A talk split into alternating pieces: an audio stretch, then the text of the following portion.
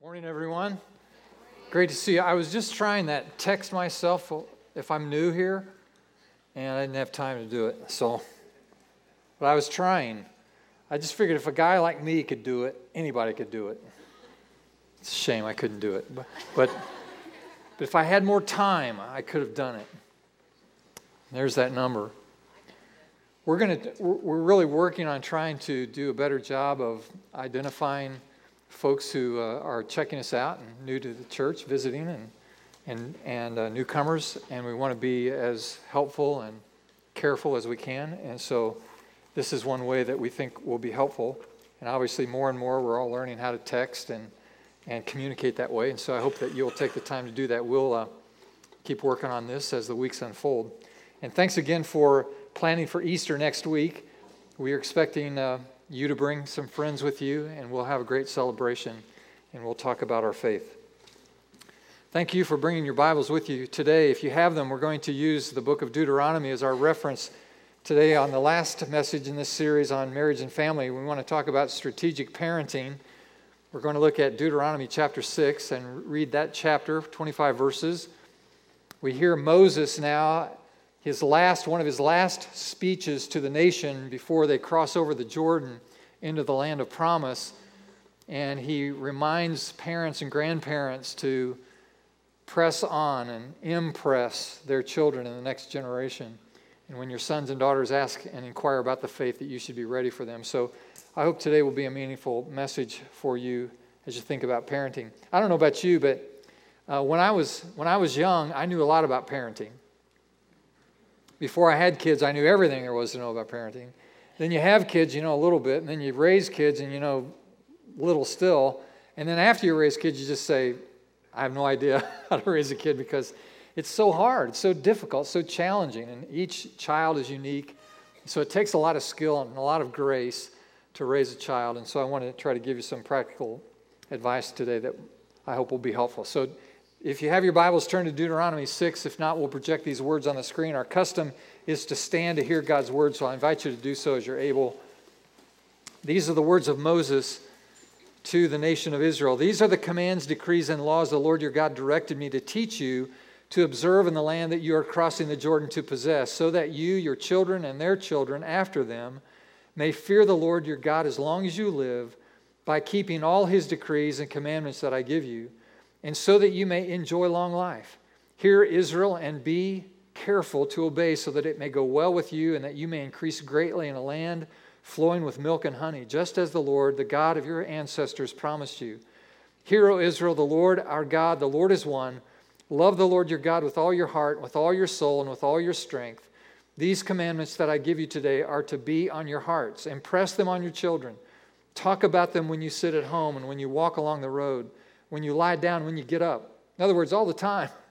Tie them as symbols on your hands and bind them on your foreheads. Write them on the door frames of your houses and on your gates.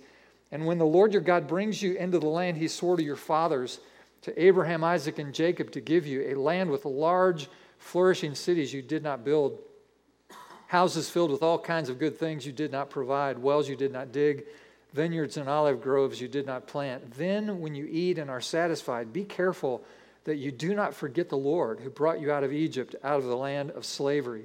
So fear the Lord your God, serve him only, and take your oaths in his name. Do not follow other gods, the gods of the people around you. For the Lord your God who is among you is a jealous God, and his anger will burn against you, and he will destroy you from the face of the land. Do not put the Lord your God to the test as you did at Massah. Be sure to keep the commands of the Lord your God and the stipulations and decrees he's given you. Do what is right and good in the Lord's sight, so that it may go well with you. You may go in and take over the good land the Lord promised on oath to your ancestors, thrusting out all your enemies before you, as the Lord said. And in the future, when your son asks you, what is the meaning of the stipulations, decrees, and the laws the Lord our God has commanded you? Tell him, we were slaves of Pharaoh in Egypt, but the Lord brought us out of Egypt with a mighty hand. Before our eyes, the Lord sent signs and wonders and great and terrible on Egypt and Pharaoh and his whole household. But he brought us out from there to bring us in and give us the land he promised on oath to our ancestors.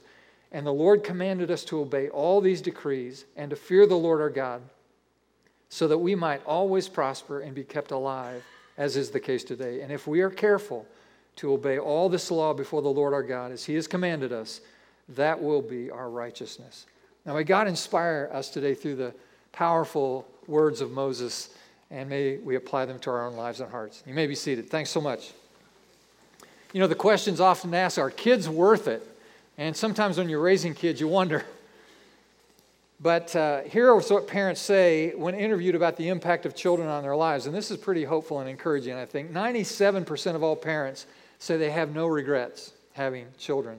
seventy-five percent of all parents assert that having children actually strengthened their marriage. That's hopeful, isn't it? eighty-nine percent of all parents say that having children increased their enjoyment in life. And eighty-one percent of all parents said that watching their children grow up is life's greatest pleasure.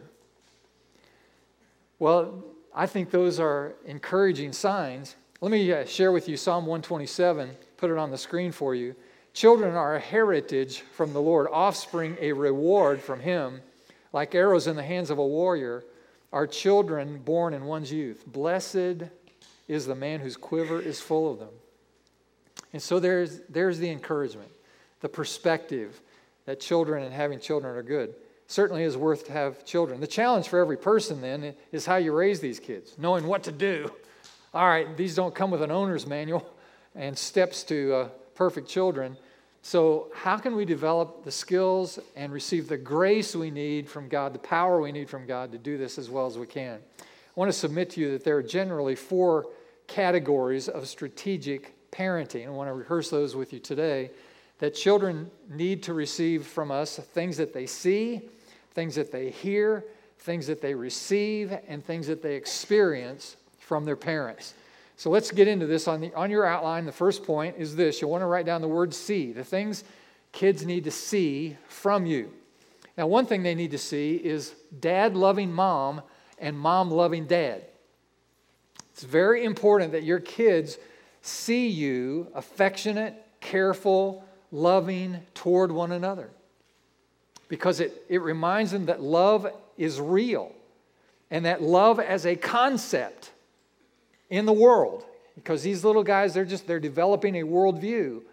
And if you love, if you love their mother, their father well, they will learn that as a concept, love is possible and love for a lifetime is available to me as well. So it's a great gift. Uh, throughout this series, I've suggested to you that I haven't shared many personal anecdotes with you because of privacy and for Beth's well-being. But with her permission, I'm sharing a few stories from our family today. And I want to mention to you that, that our home was a very affectionate home when we were raising our boys. It still is. Beth is a touchy-feely kind of person. She's very tactile. She likes, she likes hugs and kisses and touches. And so she's kind of wired that way. And so she fostered that kind of culture raising the boys. Our boys are gone. They're raising their own families now. But if they were here today and you watched them, I promise you, while they were here in church around their mother today, you would see them both hug and kiss their mother at least once, probably more than once. That's just the style. That's our culture. That's our way. Now, I'm not a touchy-feely kind of person, but I'm a very physical person. And so I expressed my affection and my love in physical ways. It was good to raise boys. That way I could just, you know, get them, get them in a headlock, take them to the floor, and, uh, you know, express my love for them for about thirty minutes. I stopped doing that when it was no longer safe for me to grab them in any kind of physical way. It was too scary. Anyway, that's the way we live. We never bought nice furniture when the boys were growing up, because we were very physical. I mean, you know, balls were constantly flying through the house. Therefore, pictures were coming off the wall. Lamps were tumbling through the air. You may think we were wolves in a cave, but but we were very physical and very expressive that way. I'm sure there were times when the one boy would look at the other one and goes, "What's the racket on the other end of the house?" And the other one would say, "Well, that's just dad chasing mom around the dining room table." Because that's what we would do, chase each other around, grab each other. You know, it was just that way all the time. And it's good. It's good for your children to see those expressions. Now, your culture, your style may be different than ours, but it's important that your kids get the idea that you love each other as their parents. It's gratifying for Beth and, and me to uh, go to our sons' homes now, and there are times they they actually have taken up the same mantle, and so they are very expressive, very affectionate, very uh, very huggy, grabby, chasey, all that stuff in their home. There have been a few moments um, when we've visited their home when I have to tell one of our sons, don't do that in front of your mother. It's, it's not good, chasing your wife around like that. Wait, wait until we're gone, then you can chase her around. But it's it's a good thing, because now their children are seeing these expressions of affection. So they need to see it. Another thing your kids need to see is authenticity. Look at uh, Proverbs twenty, verse seven. I'll put this up on the screen. It says, God-loyal people, righteous people, living honest lives, honorable lives, blameless, make it much easier for their children. Now, what parent doesn't want to make it easier for your kids, right? I mean, why not make it as easy for them as possible? And the Bible teaches us that if we live honorable lives, righteous lives, that it makes it easier for our children. A parent's character gives his children an inner stability then that they can draw on for a lifetime. It means that what you profess and what you confess as a person, you're actually expressing in your life. There's consistency, there's integrity in your life, and, and this authenticity. And so kids, kids identify that. They notice it, and they absorb it, and it builds in them the same qualities of character. So they need to see that authenticity. And then another thing kids need to see is your heart. This is a big one, especially for men. Men, I hope you can hear this, because it's hard for men to share your feelings with anybody. And this is especially true sometimes with your own children. But they need to know, they need to know that you dream and that you have hopes and that you have regrets and you have fears and you have doubts. You need to let them in so that they can see you. When, when your children are real tiny, real small, they think you're just the best thing ever, that you're some superhero. My dad is the biggest, strongest, greatest guy in the world. Well, probably not. And at a certain age, a child will actually understand, wait a minute, this isn't a superhero, this is another human being in the world. There's lots of human beings. My dad, my mom, these are these are human beings. And they will have to decide whether they want to be in relationship with this other human being. I'm a human, my parents are human beings, and do I want to be in relationship, friendship with them? And the more you're willing to share your heart with them, the more likely they will be to embrace you as a friend. Now, you're their parent, but this friendship part of it can last for a lifetime. I discovered this by accident when one of our boys, our Aaron, our, young, our oldest, uh, was relatively young. I had reacted poorly to some misbehavior on his part, and I felt bad about it. And I had this instinct. I thought, you know, I need to tell him I'm sorry for that.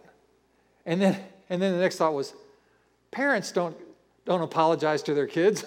That's not what parents do. So you dismiss that thought, but it just kept gnawing at me. I finally thought, well, maybe this is God's way of, of growing humility and testing my humility.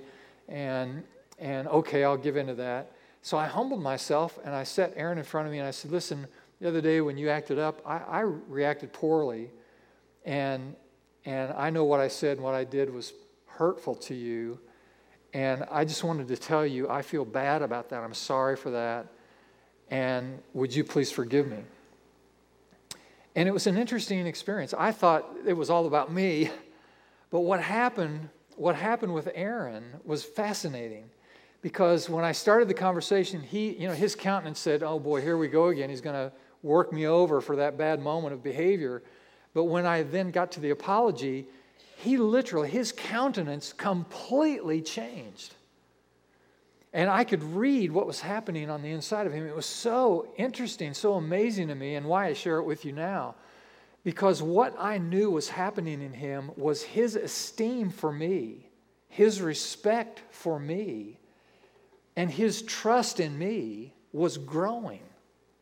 I could see by the way he was looking at me, you know, you you are you are a good person. You're a strong, I'm gonna I'm gonna follow you. I'm going to try to be like you. You could see it in him. And I just thought, wow, look at that. What is going on here? And I, and over time, I sorted it out. I, this was one way to share your heart. You share your weaknesses, with your children, and they will respect you for it, not diminish you for it, because it's one human being being honest with another human being. So they need to see these things. Your love, your authenticity, your heart. These are some things your children need to, need to see. Now, second of all, they need to hear from you. They need to hear from you. One thing they need to hear is are the words, I love you. Your children need to hear the words, I love you. Now, many of you in the room right now, and you're going, why would the pastor have to say that? Isn't that obvious that you want to tell your children you love them? Well, here's a fact, friends, and here's an unfortunate reality, that there are many, many people in our world today who never heard the words from their parents, and particularly from their fathers, the words, I love you. They never heard, I love you. They never heard, I'm proud of you. They never heard, I, I, I think you've got the right stuff, that you're capable, you're gifted, you're unique, you're, you're special, you have potential. They never heard those words. If I did a survey today in this room right now, and I won't, but if I took a survey today, how many of you have never heard from your father particularly, or perhaps even from either parent, in your memory, you never heard them say, I love you, I'm proud of you? And I promise you there would be numbers of people in the room who would say, I have never heard it. Now, I, there are consequences from that in your life. Now, I'm not here today to try to help you heal the wounds that you have from your father, or or try to try to create some kind of context for that. That's not my not my deal today. But what I want to say is how important it is for those words to be spoken. Moms, it's important for you to say these words.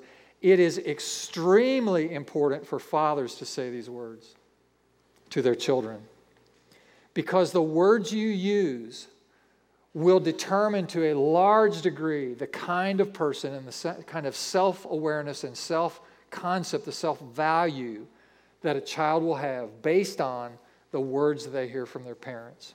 So important. When our boys turned sixteen, I did uh, something with them that I want to recommend to you. I asked them to sit down and list the top ten people in their lives who had the most positive impact on their lives, the most important influence in their lives, the top ten. Like on their sixteenth birthday, right on, right around that, list the top ten. Now they pushed back, they, you know, they came to me and said, oh, I can only get to seven. No, I need ten. Keep thinking about it. Keep processing. All the people you know, people that you admire, people you respect, people that people who have influenced you in a positive way. And when they got to ten, then I sat down with them and I went through the through the list. Now you see, the value here isn't just to express gratitude to God and maybe even gratitude for, to these people for being such a positive influence, but it but it made them think about the virtues and the qualities and the characteristics of people that they admire. And and when when I asked them to talk about each one of these people, why do you admire this person? Why are they important to you? And they were able to talk about the qualities of these people, then they were actually processing the kind of qualities that they actually wanted to emulate. I want to be like that too. I want to have those qualities and characteristics in my life, because that's the kind of life that influences others and honors God. And it was a wonderful practice. Some of you parents right now, this, this is really helpful, a helpful skill for you, because parenting requires skills. You're not born with all the skills you need to be a good parent. If you just parent based on your own instinct, by whatever degree that that your instincts work for you, and most people's don't, you will either succeed or fail by degree. So you have to develop skills as a parent in order to be a, become a better parent. And this is just one of the skills. I'm just offering it to you. It's a pretty easy thing to do. I also, I also wrote my boys a letter on two occasions. One when they were about to graduate high school and go to college, and the second time when they were about to be married. And what I did in those letters is I just said, Guy, I love you. I'm proud of you. These are your strengths. This is your potential. You got the right stuff. I see all kinds of amazing things in your life, and I, and I want to affirm that in you and admire that about you.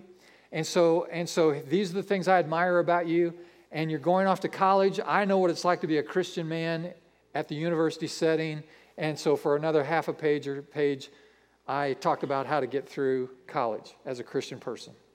And so for about two pages, just to remind them. And then the same thing the week before they were married, I gave both of them a letter. Same kind of affirmation. I love you. I'm proud of you. You've demonstrated so many qualities. And this is what I know to be true about a man in a marriage, a Christian man in a marriage. And just for about two pages, I wrote those letters. Now listen, I promise you, my children, both of my boys, our boys, have those letters. And they refer to them. Just to rem- because there are moments in their lives, just like in your life and mine, when we wonder if anybody loves me, or if anyone's proud of me, or if I can actually make it through this situation, if I've got what it takes, if I'm made of the right stuff. I wonder, just like you do. And those letters are available. Our oldest son, Aaron, went to a a one-day men's conference in his local church a couple of years ago, and he reported this to me, and the name of the conference was Letters from Dad. Isn't that interesting? He said there were three hundred men assembled at this one-day conference, and the first session and the first morning of this conference, the keynoter got up and he asked this question: how many of you men, there are three hundred men or so here, how many of you have a have received in your life a letter from your father telling you positive things? And if that's true for you, I want you to stand to your feet. And Aaron just went, hey, I've gotten a couple from. And so he stood up. He's thinking, well, there's going to be a lot of guys stand up. You know how many guys stood up out of three hundred? Six.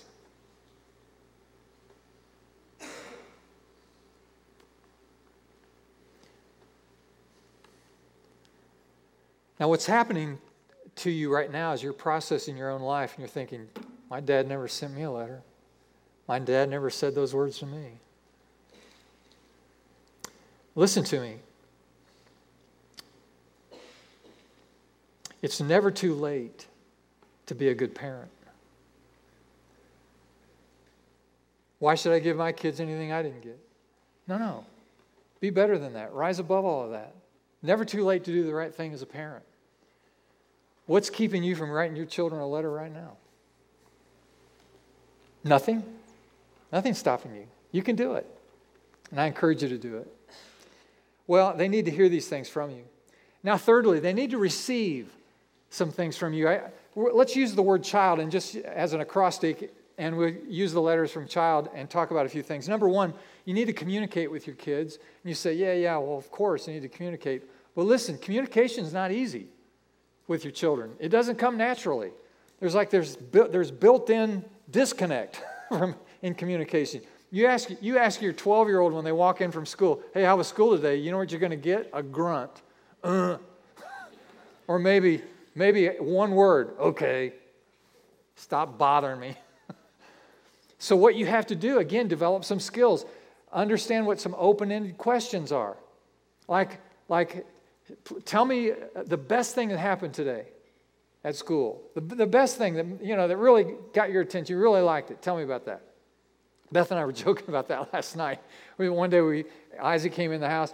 Hey, what was the what was the coolest thing that happened at school today? And he, go, and he goes, between fourth and fifth hours, a fight broke out in the hallway. He said, it was awesome. And he's giving us a blow-by-blow of the fight. You know, he just thought it was great.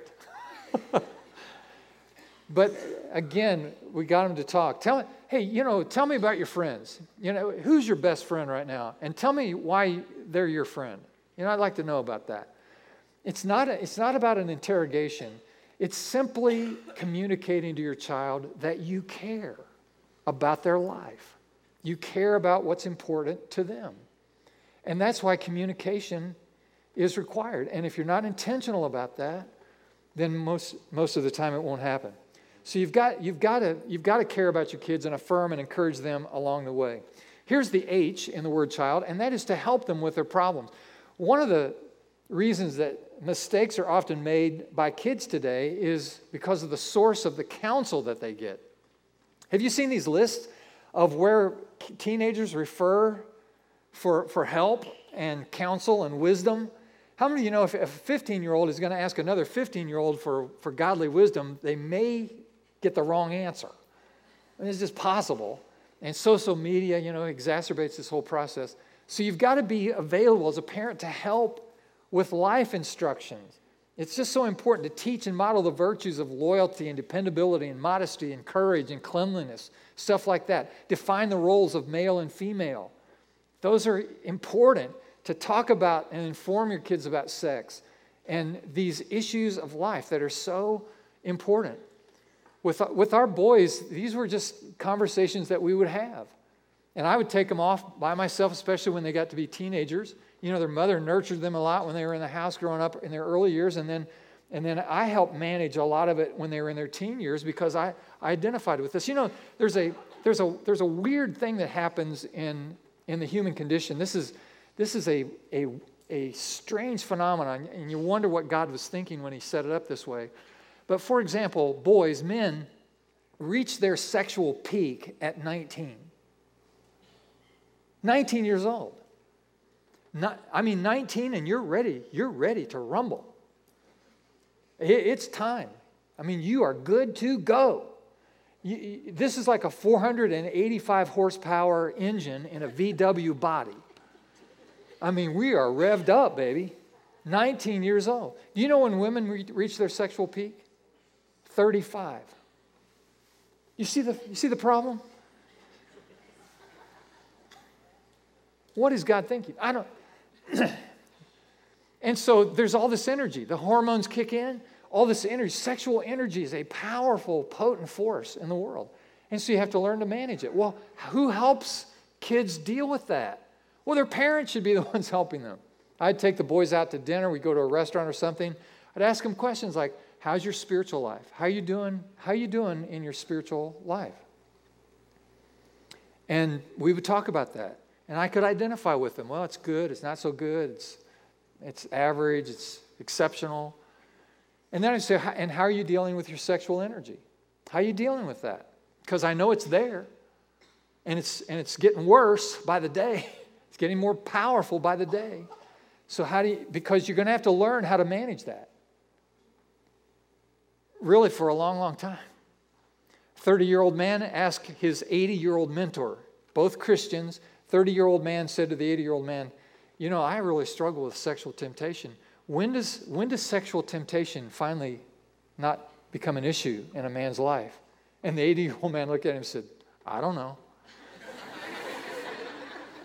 It's not at eighty. So this is this is an issue that has to be managed your whole life. And and so you've got to help your kids. Help. They need help. That's why God gave them parents. Give them some help. Then under the eye, that's inspire them. Inspire them to believe in themselves and to believe in God. Compliment them every day. Build them up. Give them confidence. Make them believe in themselves. It's so important because some kids don't believe the best about themselves, and it's hard for them to imagine it. We had two boys, as you know. The oldest one, gave him one, gave him one pump, and he was confident. Just one pump, and he's completely filled. The other one, give him a pump, and it barely moved because he was reluctant. He was reticent to believe the best about himself. He was reticent to believe what God believes about him. And this is what's true. The truest thing about you, the truest thing about your children, every one of your children, grandchildren, is what God says about them. That's the truest thing. And God says they're great. They have great potential. They're gifted. They have unique personality. There's no one in the world like them. There's purpose in their lives. There's there's there's design for them. And God wants to give them the best life possible. That's the truth. And so you want to pump that into them. So for one, we just had to pump him once in a while, and he'd, he'd fully inflate. The other one just had to keep pumping. Pump, pump, pump, pump, pump, pump, pump. And so you meet these kids where they are. And they need to be inspired. They need breath blown into them. They need to be inflated. And, and and you need to help them connect the dots spiritually. Help them help them when they ask, you know, when Moses said, when your sons ask, why do we have to follow these decrees? You tell them. You tell them God did great things. You tell them God did powerful things, miraculous things. We were enslaved in Egypt, and God extricated us from Pharaoh's hands with great signs and wonders. God has done a great thing. We were lost, but now we're found. Once we were not a people, but now we are the people of God. So when your sons and daughters inquire about a transcendent God, you be ready to teach them and instruct them about what it means to know God. So you, so you need to let your kids catch you reading the Bible. And when they catch you reading the Bible, say, come on in here, let me tell you what I'm reading about. Let me tell you some stories of the work of God in the, in the lives of the people of God. Let me tell you some stories about what the way God's worked in my life. They need to, they need to catch you reading, and you need to read the Bible with them. And you need to pray for, with your kids. And you, yeah, yeah, the preacher said pray with your kids. Listen to me. I'm not talking about now I lay me down to sleep, although that, that's good. But I mean find out what's important in their lives and then devote prayer with them around those kinds of issues. And pray with faith and pray with passion. Pray with your children like you believe that there's a God in the heavens who hears and answers prayer, so that they will believe with you that God is going to move in their lives. So bring passion to it and bring faith to it. You need to serve together. Take them to the local mission. Expose them to people less fortunate. Expand their worldview. Most of our children are being raised in the suburbs, and they're poor little rich kids. And you say, oh, well, we're not rich. Yeah, you are. And your children are spoiled. No, they're not. Yes, they are. And so, and so we've got to expand. They've got this myopic view of the world. They, th- they think the world rotates around me and meeting my needs and catering to my wishes and my desires and my wants. And that's the world we live in. It's a cool world.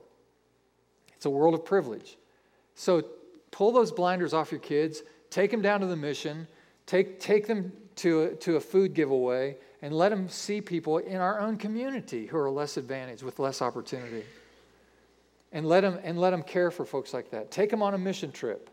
Take them places where they'll meet people in the world who are different, and that will expand their worldview. Serve together. Share testimonies of God's faithfulness in your life and His power in your life. Speak words of blessing over them as often as you can. Here's the L, lead them by word and example. The reason you want to lead your kids is because they, no one stumbles into greatness. No one stumbles along in life and then suddenly stands up and says, hey, look, I'm great. That, that's not the way it works. And by the way, you are leading your kids right now. Every parent in this room is leading your kids right now.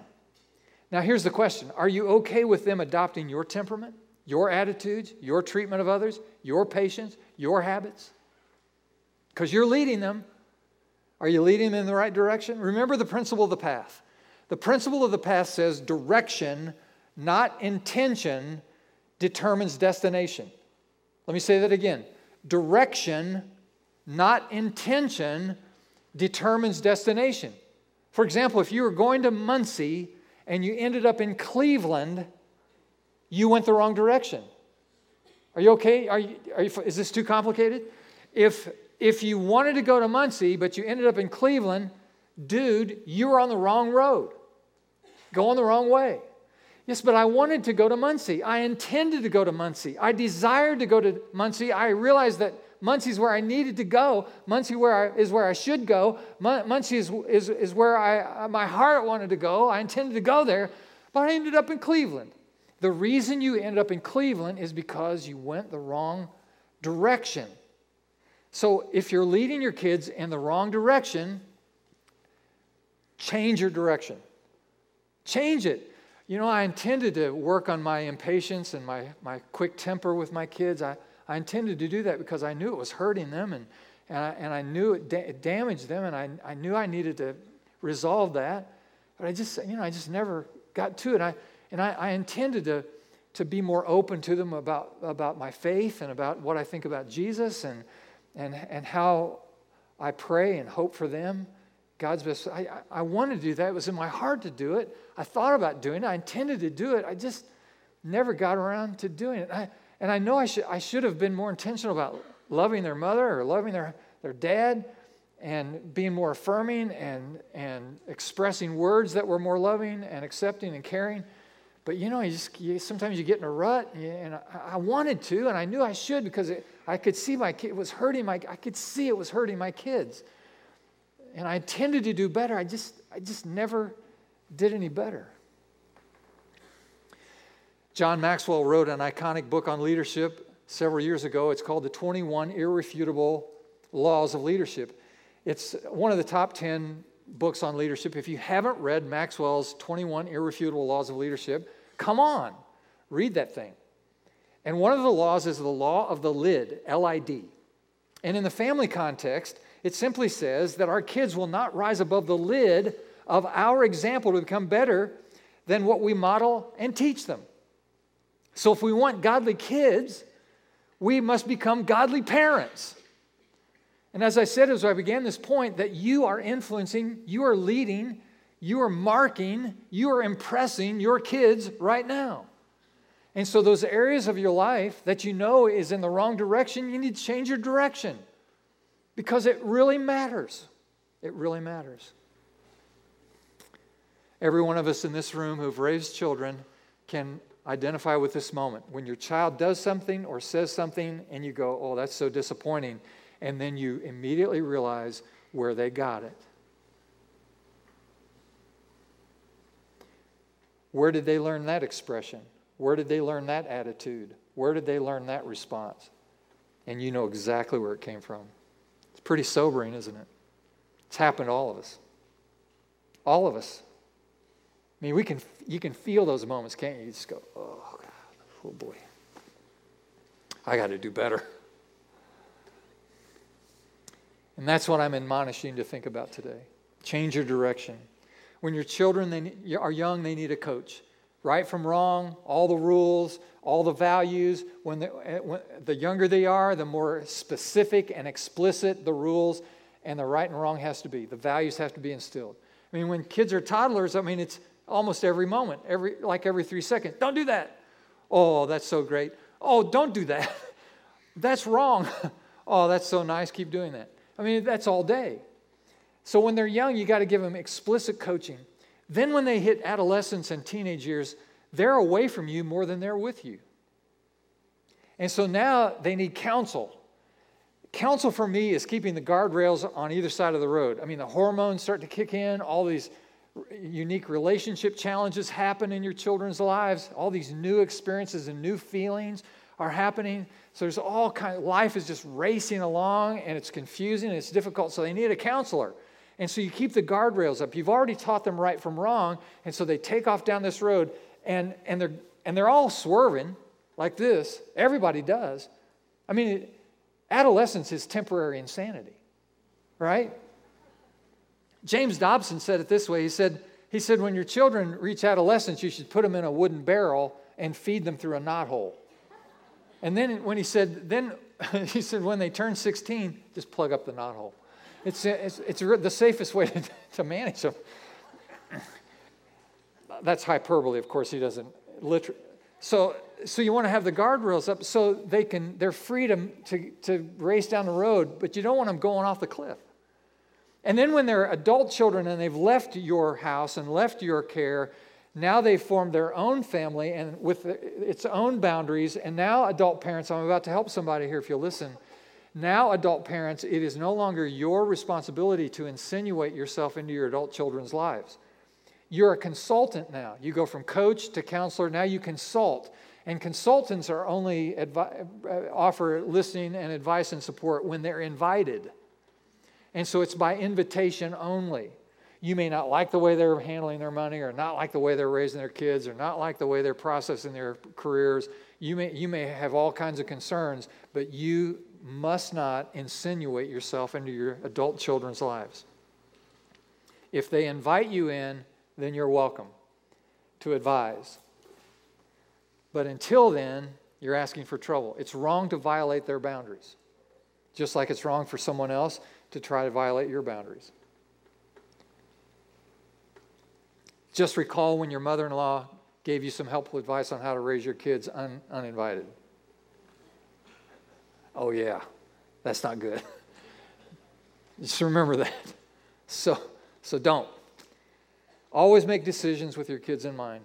So ask yourself, if my son or daughter had my worldview, had my faith, had my habits, had my temperament, would they be equipped for life?